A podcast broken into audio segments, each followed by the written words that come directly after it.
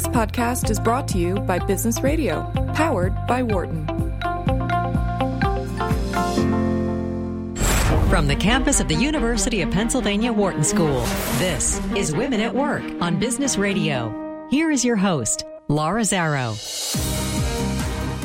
Welcome to Women at Work and our ongoing conversation about how to get more women to join, stay, succeed, and lead in the workplace. I'm your host, Laura Zarrow, Executive Director of Wharton People Analytics.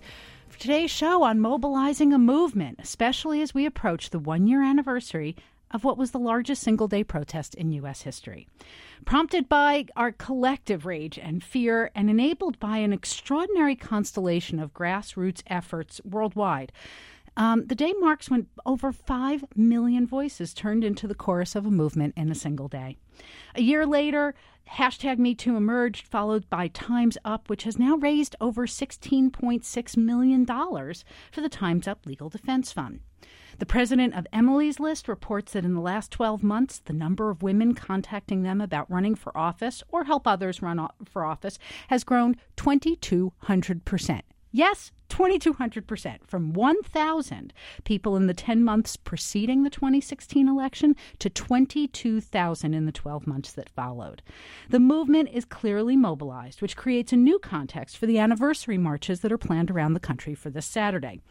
So, in order to help us understand more about these extraordinary grassroots efforts and the issues that are driving them, we're going to have three guests today.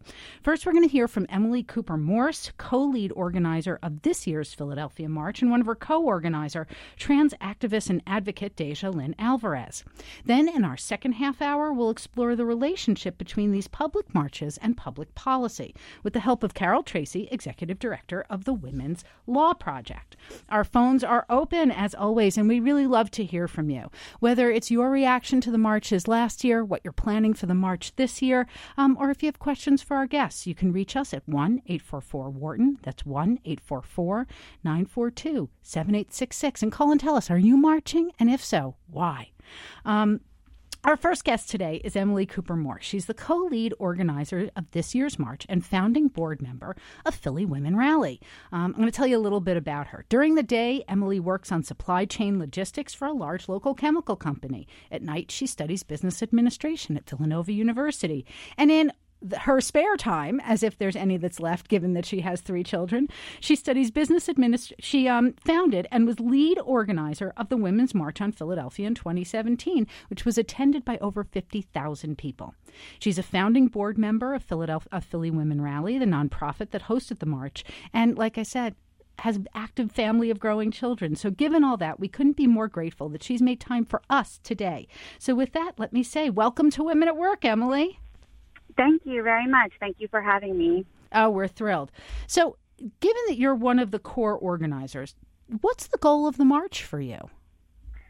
Um, so this year, the goal of the march is for people to come out, um, you know, in a peaceful manner, and to uh, kind of the theme of our march this year is resist, persist, and rise. And the reason why we chose those three words um, is because we wanted to harken back to, you know, the origin of the the first year of marches, which is the resistance, um, and the re, you know the many different ways in which we resisted and why we resisted, um, and then our persistence throughout the year, whether it was you know calling our calling our representatives five times a day, having postcard parties, writing to our representatives, um, and forming indivisible groups, um, which a lot of people have done, and um, and just all the various ways that we've persisted throughout the year. And then the rise portion covers everything from, you know, continuing to educate ourselves about the, the issues that um, are relevant to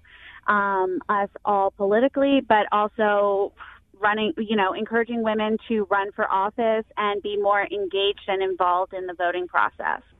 It's such a wonderfully cogent message that seems to really build on um, all that's happened in the last year. What was the process of getting to it? Um, believe it or not, it was just the eight of us on a. We meet every Wednesday on um, a Google Hangout. It's um, some of us are on video, some of us are on the phone, um, and it was just a brainstorming session. And you know, things that you know, it, in our first meeting, we said we need to come up with a theme. Um, and we just created a group document of theme ideas, and we all contributed to it. And then the following week, we, um, you know, we kind of hammered down the points that we really wanted to hit and messages that we really wanted to hit. And then that's where we came up with the words that we came up with. It, it was truly a team effort. You it, really can't credit a single one of us. it's really great. So you mentioned that there are eight of you. Talk to me about who's making the Philly March happen. So um, there's myself. Um, I founded the march last year um, and was lead organizer last year. Um, this year, uh, my co-lead organizer is Beth Finn. She is the only person I knew on the entire team before um, the march happened. Um, my husband had actually worked with Beth for a, a little over a decade, um, and that's how we met and we became friends over the years. Um, we have Amy Martin, who um, handles all of our merchandising um, and a lot of our social media. We have um, I'm trying to think of everyone off the top of my head. Sorry, Laura Arblaster Zangrilli, um, and she does a lot of. I mean, she contributes throughout the entire process, and then she is the program programming queen. Um, we have Ali um, Archer and uh, and Nikki Bagby, who handle um, public relations and media and communications um, as well as, you know, contacts and things like that. Salima Suswell, who is herself um, a, a very experienced organizer.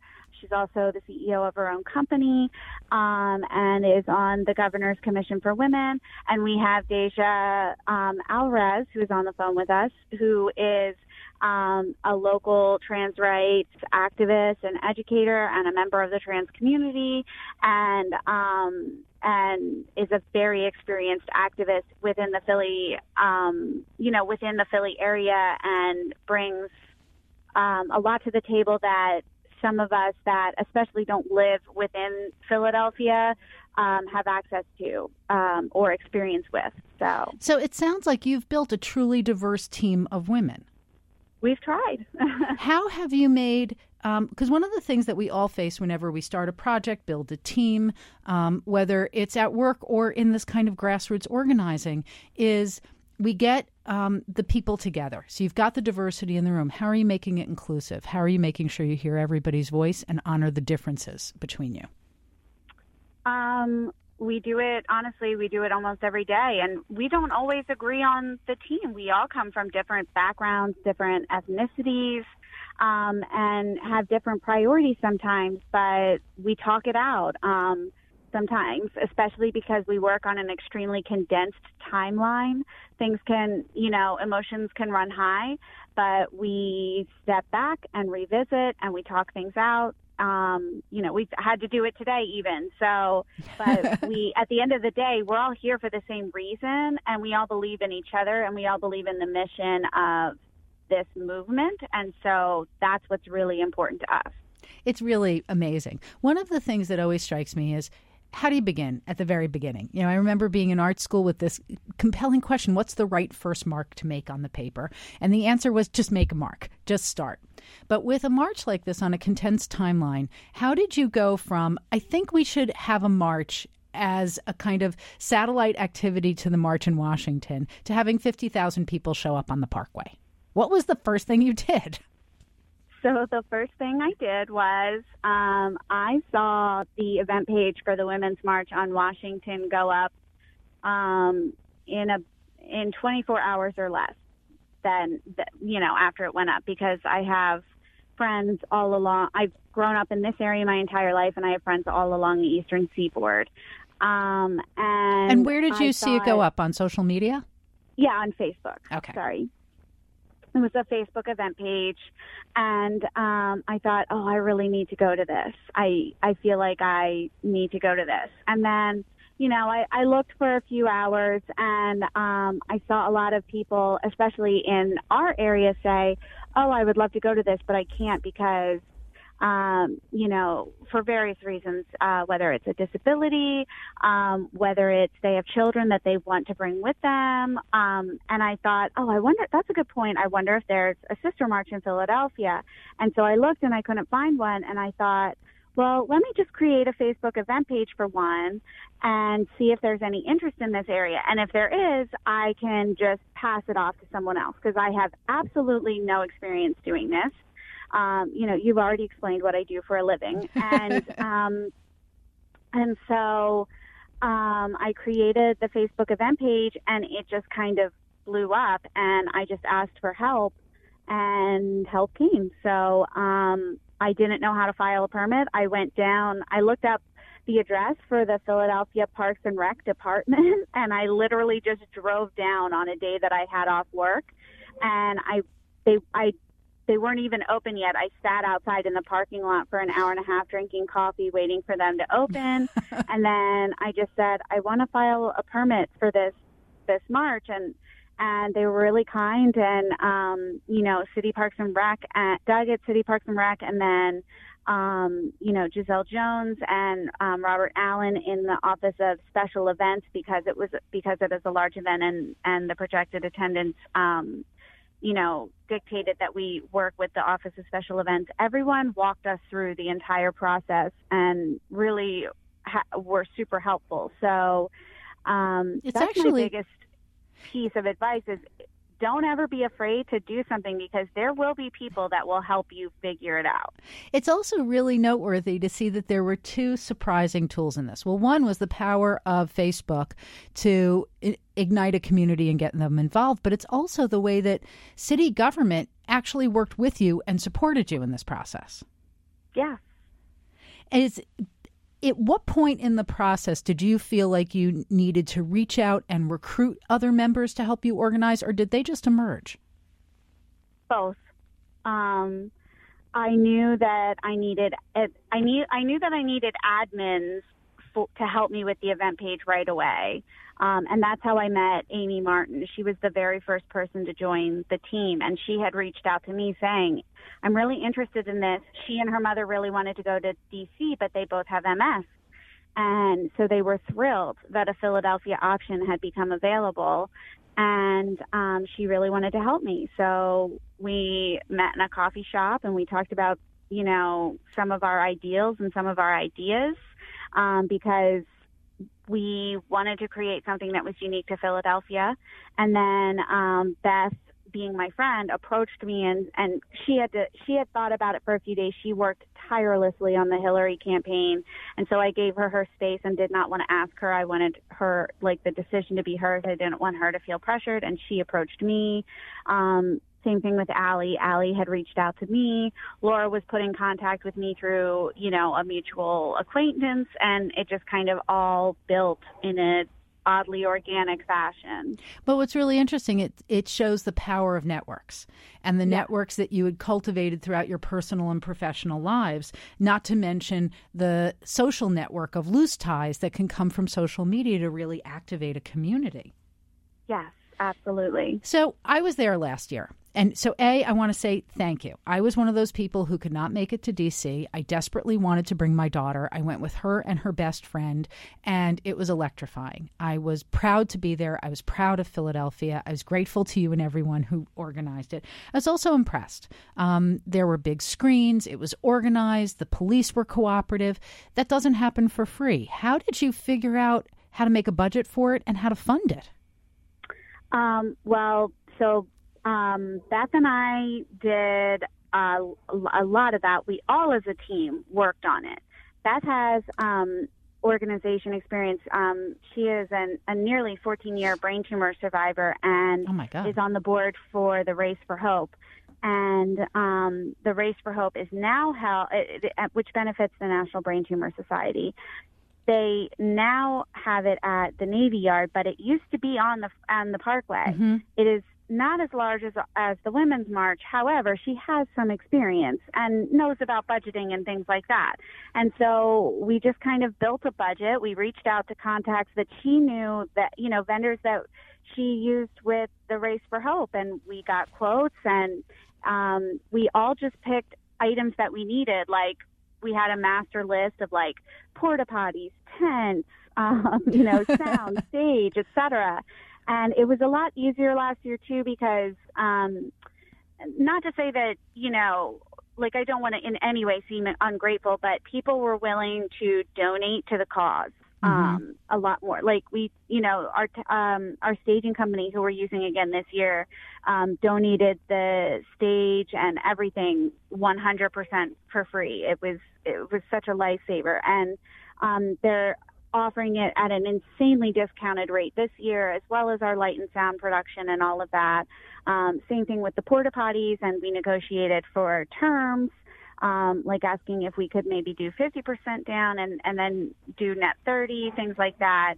Um, and so that really helped us along the way.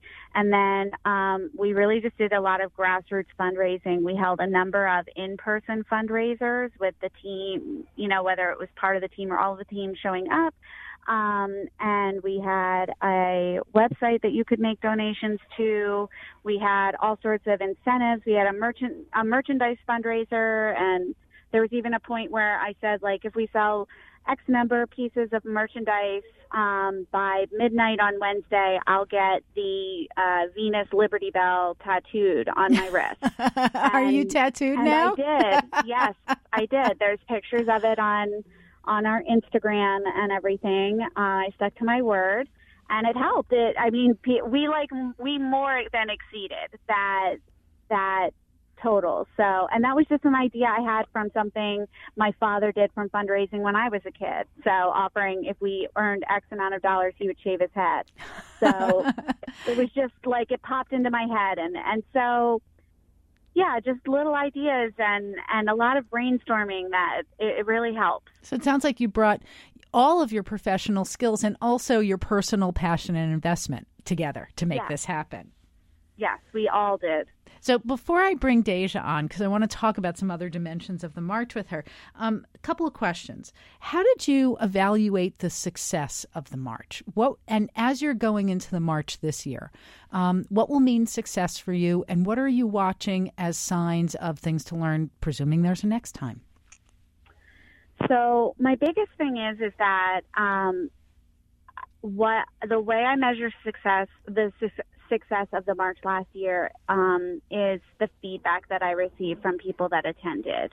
Um, I, I can tell you that time after time, I have received the same exact feedback that you just offered, and thank you for that. Um, and um, the fact that people showed up because we didn't know what to expect. I mean, we were on the Parkway at 5 a.m. that day, and we were scared. We didn't know what was going to happen. So you were throwing a hell of a party. Was anybody going to come? Yeah, exactly. So every, you know, you kind of turn into that nine-year-old girl. Like, is anyone going to come to my birthday? So, um, yeah, and um, so the biggest thing is is that so many people reached out and said how important it was to them, how moving it was to them, how much it changed them and electrified them.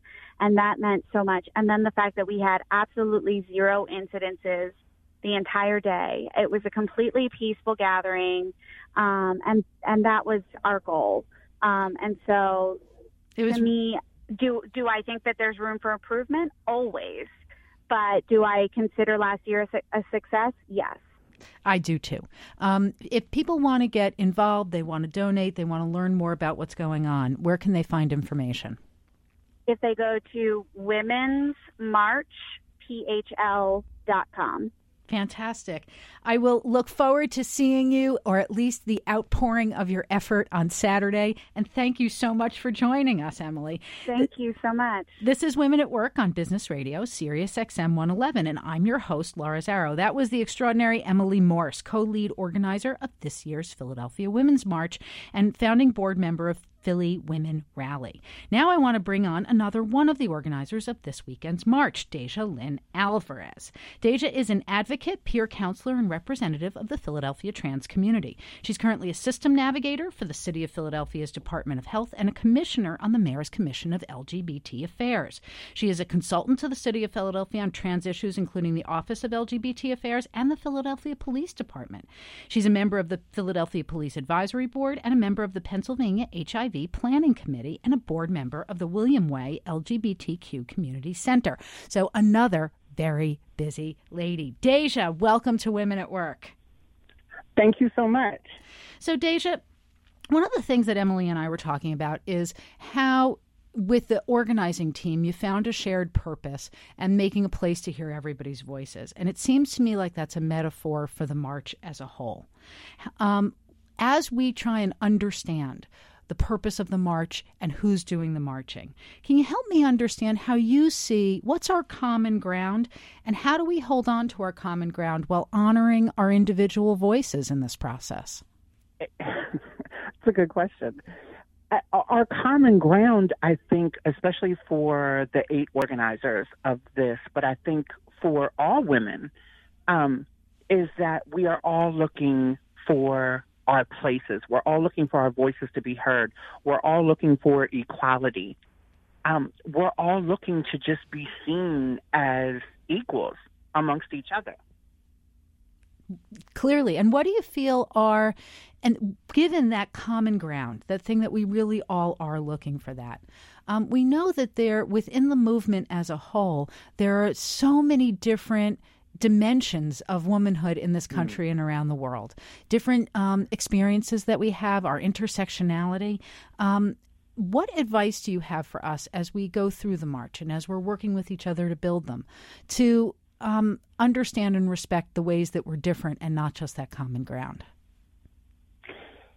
So that has definitely been tested amongst us as the organizers uh, over the last several weeks.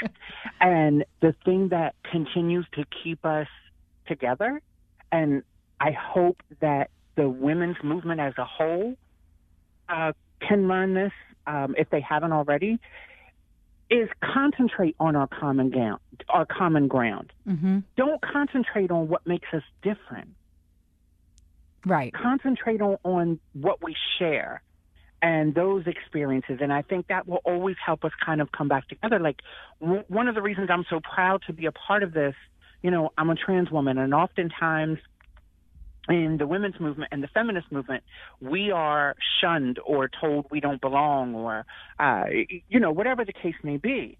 But that's gone out through history for any movement. There's always certain factions of the movement, so to speak, that are shunned or other people don't feel like they belong. And, and one of the things that we're doing here in Philly is we're making sure that everybody belongs. Mm-hmm. And that is especially the most marginalized. You know, women of color, uh, the immigrant communities, the mm-hmm. LGBTQ communities, uh, disabled people, um, you know, any making sure that all the the different communities um, are represented with this march. Yeah, it comes back to you know women's rights are human rights and human human rights are women's rights. That all of these oppressed, underrepresented groups, it comes back to these same core questions of equal representation, having an equal voice, and being protected. Um, for you, what made you get involved in the march? How did you wind up on an organizing committee? Uh, well, I was one of the speakers last year when they reached out to me and they asked me would I be willing to speak, I was honestly flabbergasted. I knew, you know what I mean, with this movement being so important, and of course being important to me and my community as well, as we are women, um, to have them extend a hand and say, "Hey, you're welcome in this space too." Mm-hmm was absolutely amazing. Was absolutely amazing. And throughout the year, I've I've been able to do some events with some of these ladies, and and we've been to different things together. And so when they said, "Hey, listen, like your voice was so valuable last year." We know you're super busy and we're asking a lot for you to put one more thing on your plate. And I just, before they could even finish, I was like, yes. right, of course, I'm in. Be- they were making sure that not only we were represented on the stage or at the march, but that we were represented as far as the planning of it and making sure that, um, you know, they had the voices on the planning committee that needed to also be heard through this movement. And I think that's one of the really spectacular things that happened. Because, like you said, you know, the important thing is not to get lost in our differences and to remember that we're all, you know, we, we share these concerns. The other side of that coin, though, is that in planning, in building a team, in reaching out, in designing a program, to remember that there are multiple points of view that can enrich the whole dialogue. And it sounds like from the moment of building a team all the way to who was on the program, you were all super conscious about making that happen. Yes. So this year, knowing that you're helping to organize the march, you're now mm-hmm. on the inside. You're not just on the outside on the stage for the rest of us to be inspired by. How do you see the march fueling your activism and your work that happens throughout the year? Um, I think that's a two way street, honestly. I kind of think the work and the activism that I do fuels it, but being a part of this and seeing that, for me, it feels as though um, the work that I've been doing, the work that many of us in the trans community have been doing for our own movement to have trans women accepted and respected and, you know, be equal, etc. This was a way I think of um, acknowledging that and saying, "Hey, guess what? The work that you've been doing, it's it's real. It's working." Because here you are. Like now, I'm one of the organizers of this march, not just somebody asked to come lend a voice, but somebody who's actually part of the entire process. And through that, you know, that's an extension to my, my entire community. Absolutely. So it means it's not just that Deja has a voice, but it's giving the trans community a voice in the march and in the movement. 100%. So as you go into the march on Saturday, um, what are the things that you're going to look for as signs of success? Diversity making sure that those that have been marginalized in, especially in our country, uh, throughout its entire history, are front and center. Well, I and all of us have, as organizers, have made a very conscious effort to make sure that that happens. It's clear to me. So, Deja, I just want to thank you for all the work that you're doing, for sharing your time with us on Women at Work. I can't wait to see what unfolds on Saturday. Um, so, thanks for joining us and good luck. Thank you. Listeners, don't go away. After the break, I'll be talking with Carol Tracy, the executive director of the Women's Law Project. I'm Laura Zarrow, and you're listening to Women at Work on Business Radio, powered by the Wharton School here on Sirius XM 111. For more insight from Business Radio, please visit businessradio.wharton.upenn.edu.